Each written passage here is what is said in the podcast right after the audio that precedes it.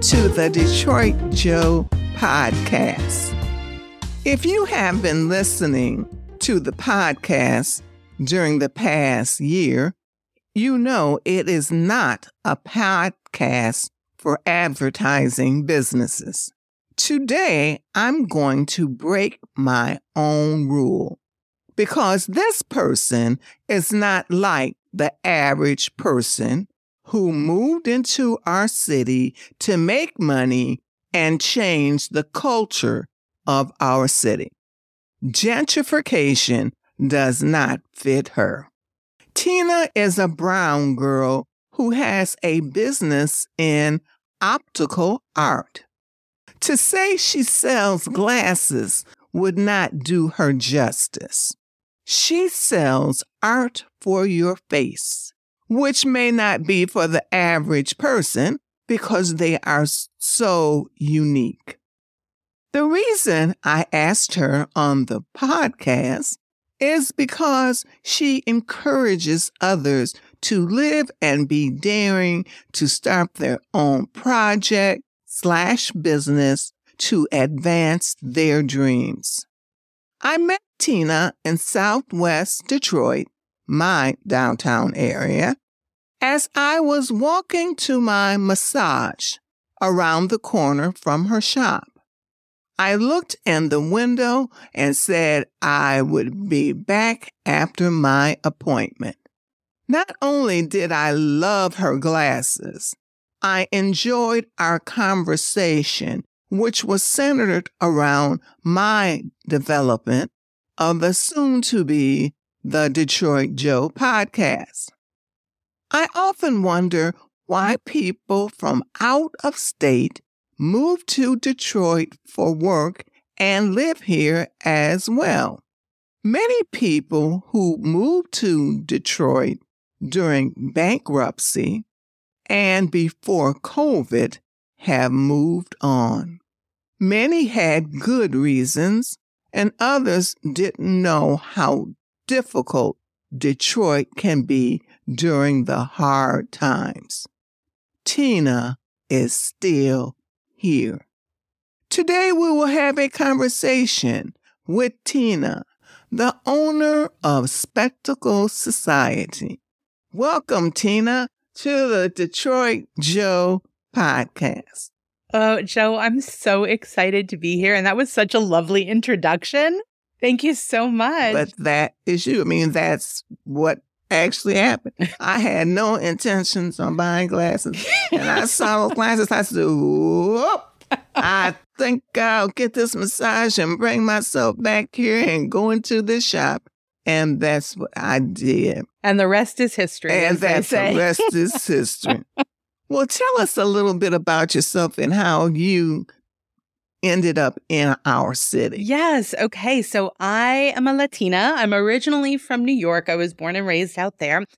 And I actually studied photography for years. That's what I went to school for. And when I was in school, I fell in love with my optics classes, learning about how light and shape was seen by the human eye, how cameras are actually designed to mimic the vision in the human eye, it like fascinated me. And I ended up down a road towards optics. And that was in my 20s. I'm 46 now. so I've been in the business for quite some time. But that actually took me out of New York and I lived in Denver for a little while and then I lived in Portland, Oregon. But my path to Detroit was really interesting. In 2015, I woke up I must have had a dream. I don't remember it. I couldn't tell you anything. But what I remember is I woke up and I turned to my partner at the time and said to him, I think I'm supposed to live in Detroit. And he went, Go back to bed, Tina. No one picks up and moves to Detroit. And I said, I think I'm supposed to, there's something about, I'm supposed to be there. And I didn't, I had no idea. I didn't know anybody here, but I was like, there's something about Detroit. And it sat with me and I, I thought about it a lot and I let it sit and percolate for a little while. And in 2017, I just had this, okay, I'm going to do this. I'm going to pick up and move to Detroit. This is going to be my moment. And I booked a flight here And I called my sister, who's traveled all over the country, and I said, Have you ever been to Detroit? And she said, No, but I hear great things. And I said, I think I'm moving there. and she she was like, Okay. I said, Do you want to come visit with me? I'm going to go for a week in the middle of January, in the middle of the snowy Cold. Yes, because I want to make sure I could handle the Detroit winter, right? Like you got to be prepared. So I came out here for five days and we took Lyfts and Ubers everywhere. I was like, I want to hire local people to take us around because I want to talk to people about what they love about the city. So everywhere we went, we asked people about their favorite neighborhoods, tell us what you love about the city. And honestly, I fell in love with Detroiters before the city itself. I was like, oh my God, everybody is so passionate about this city. Everyone wanted to tell me where their favorite spot was, what their favorite neighborhood was, where they live now, where they used to live, how great things are, how much they really love it through good times and bad, how important the city was to them.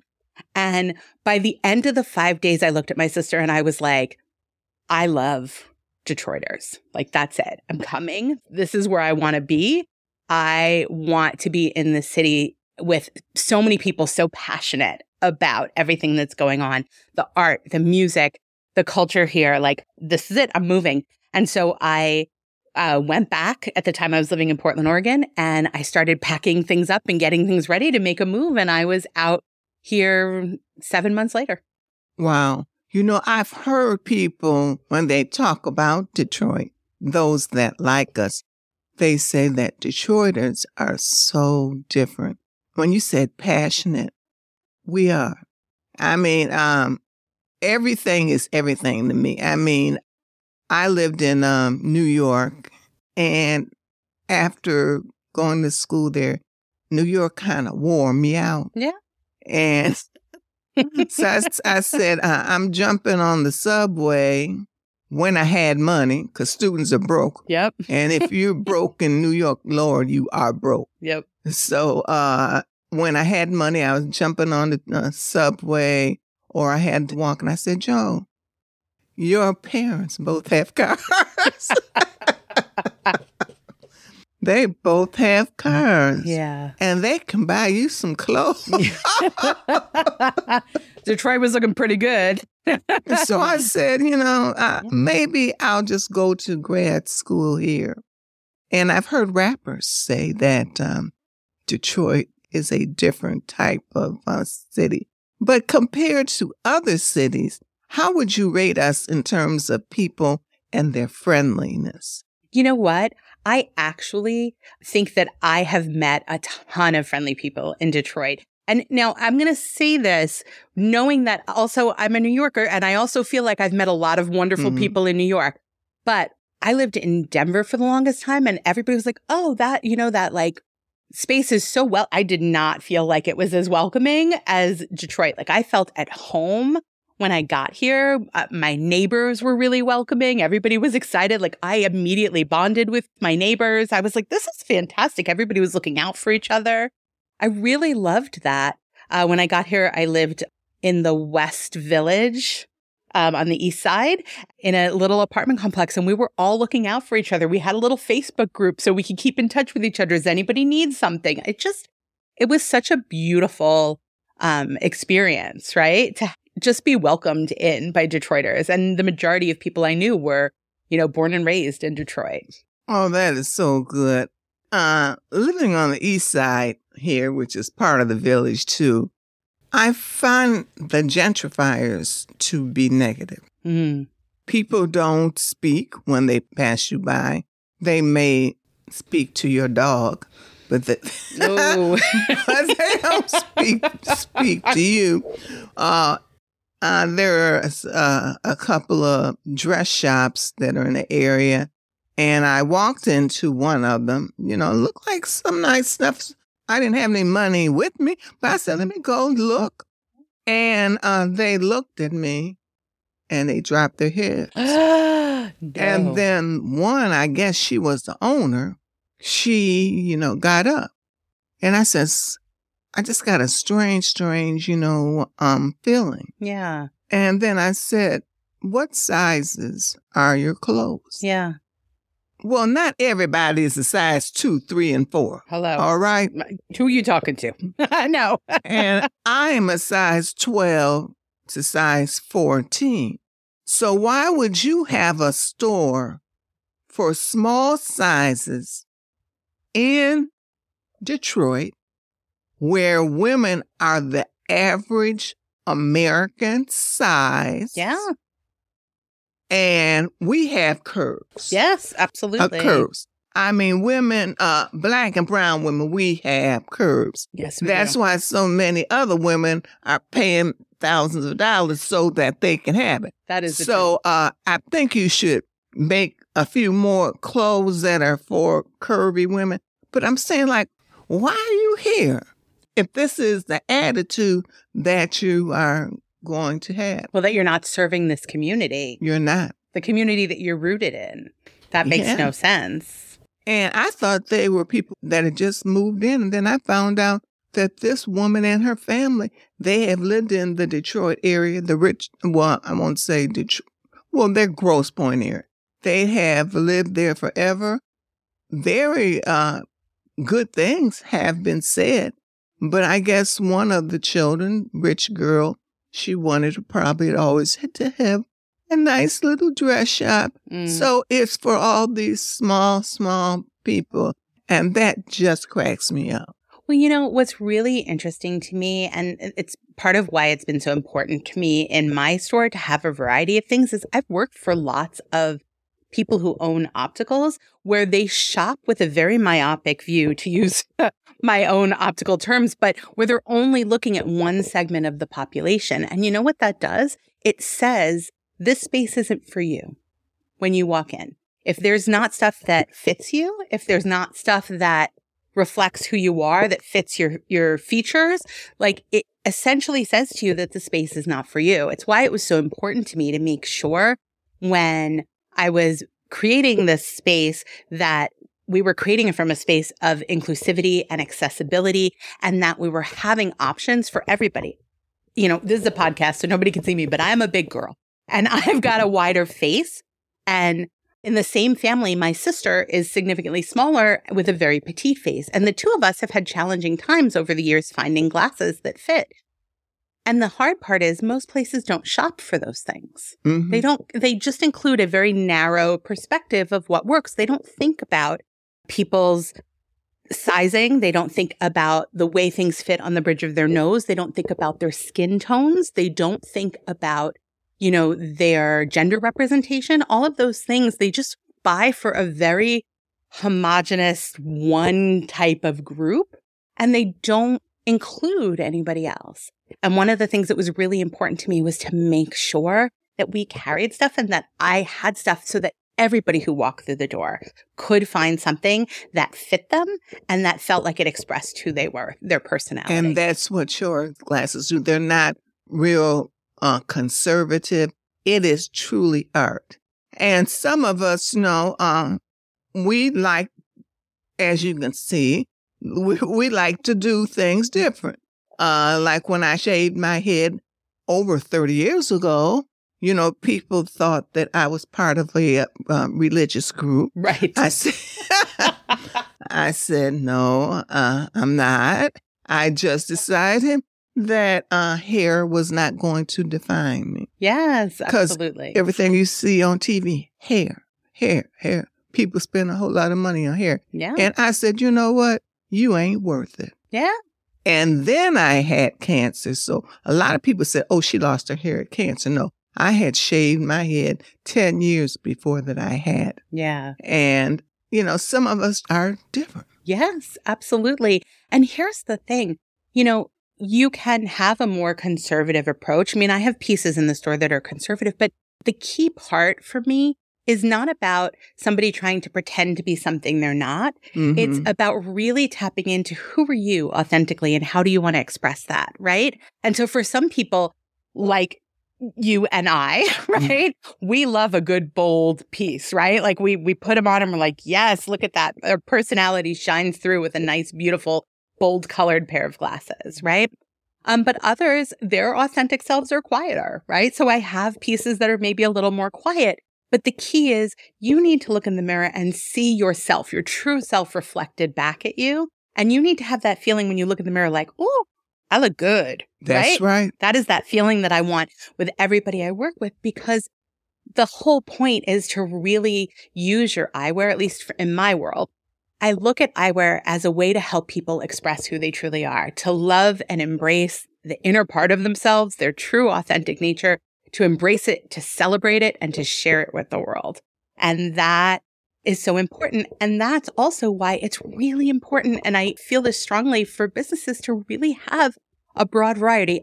Not everybody is going to be your client, but if you don't carry things that fit a broad spectrum of people, then you are telling them that they don't belong. That's what you're doing. Yeah. And, you know, uh, most people would never connect photography with, you know, glasses. Yeah. We think we say the word lenses, but that's it.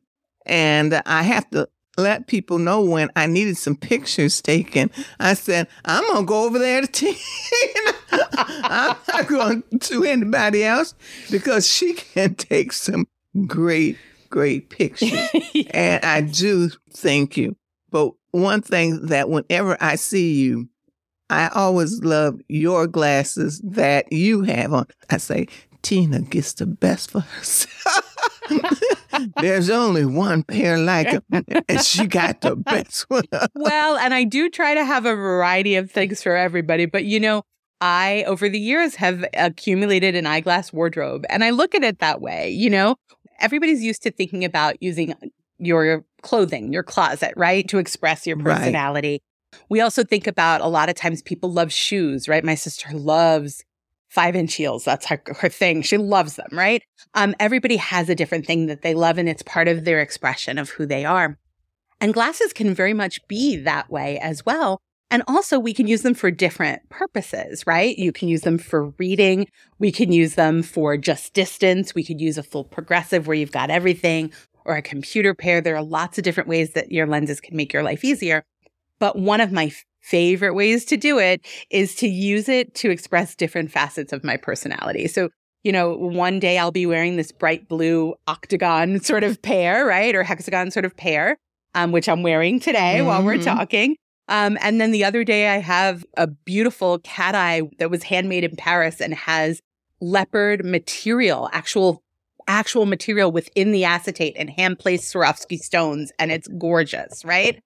And each of those represent a different part of who I am. Right. And I think that the only person we used to see that understood that was Elton John. Right. I oh mean, he he knew how to wear some glasses. Yeah. And people would look at him and say, "But what type of glasses that he has on?" But they were thinking of that as he's a entertainer, mm-hmm. but you do not have to be an entertainer no. to wear um, stylish glasses. Exactly. And that, just like you said, your glasses should or could fit your outfit. Yeah, they know? could. Absolutely. And I think the most important is you got to feel good in them.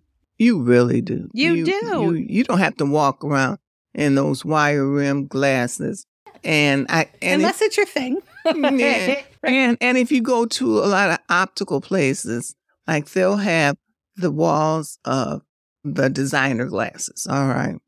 Then you'll say, Well, where are the glasses that my optical plan pays for? And there are some of ugliest looking glasses.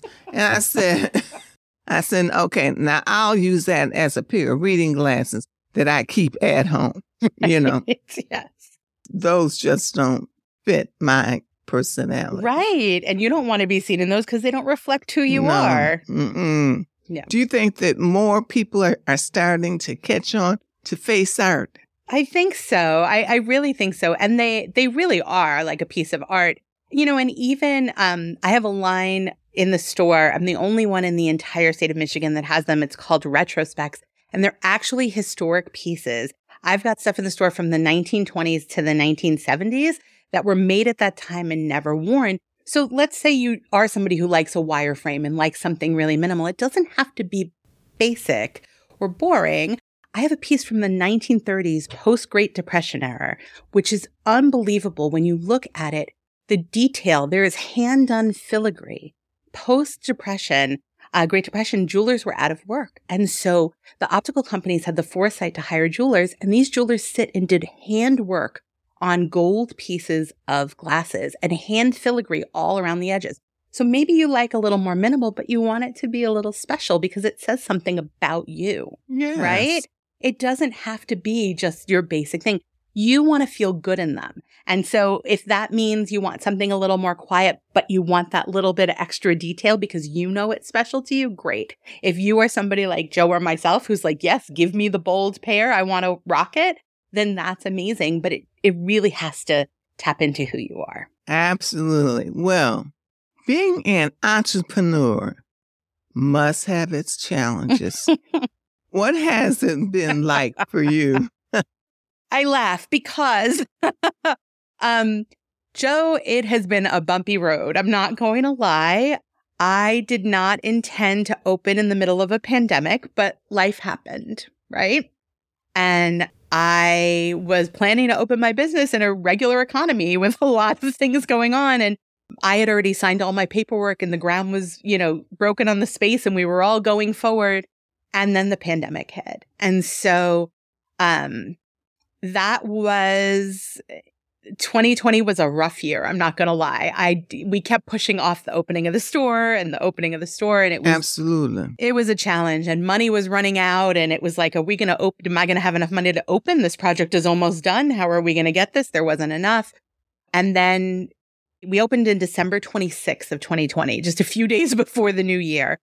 And then in 2021, we were still kind of in the midst of pandemic stuff, right? And so it was slow. It was very slow my first year. I'm not going to lie. And, you know, any entrepreneur knows going in that there's always ups and downs, right?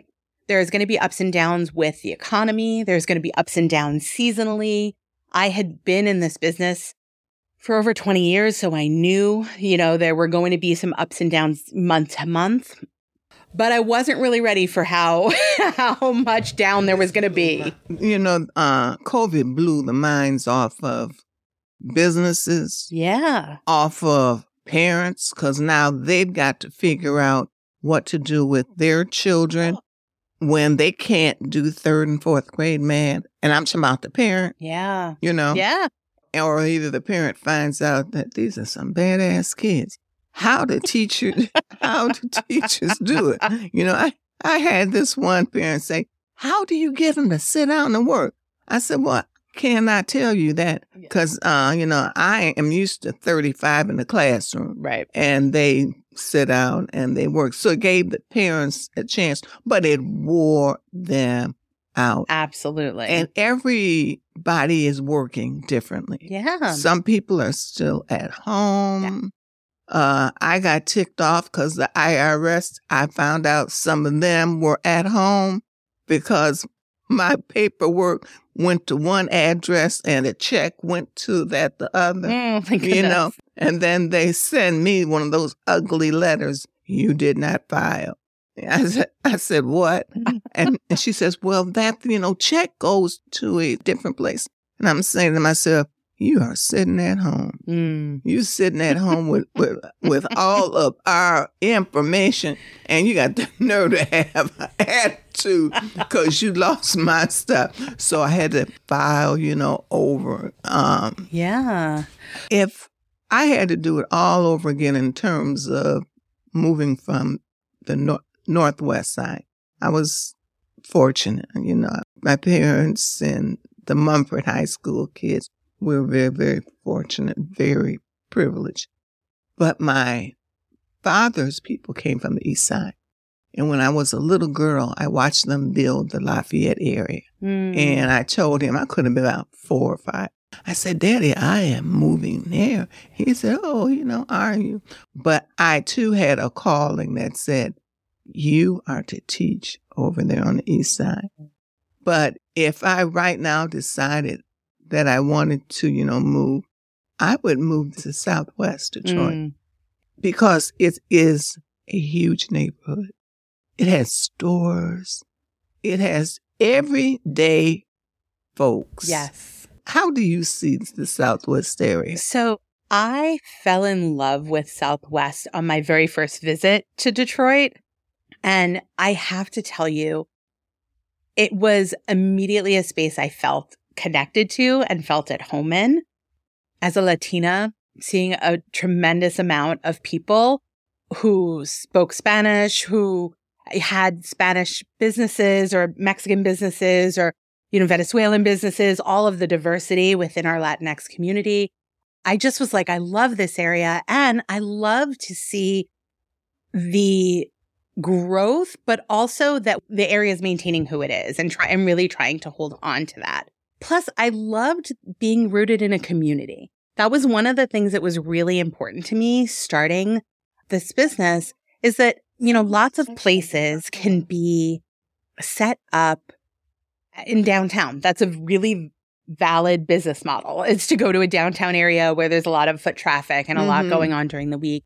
But for me, what I do is so much rooted in the connection between people, in getting to know somebody and helping them express who they are through their eyewear, that I really wanted to be a community space. I wanted to be rooted in a community and I just loved the area.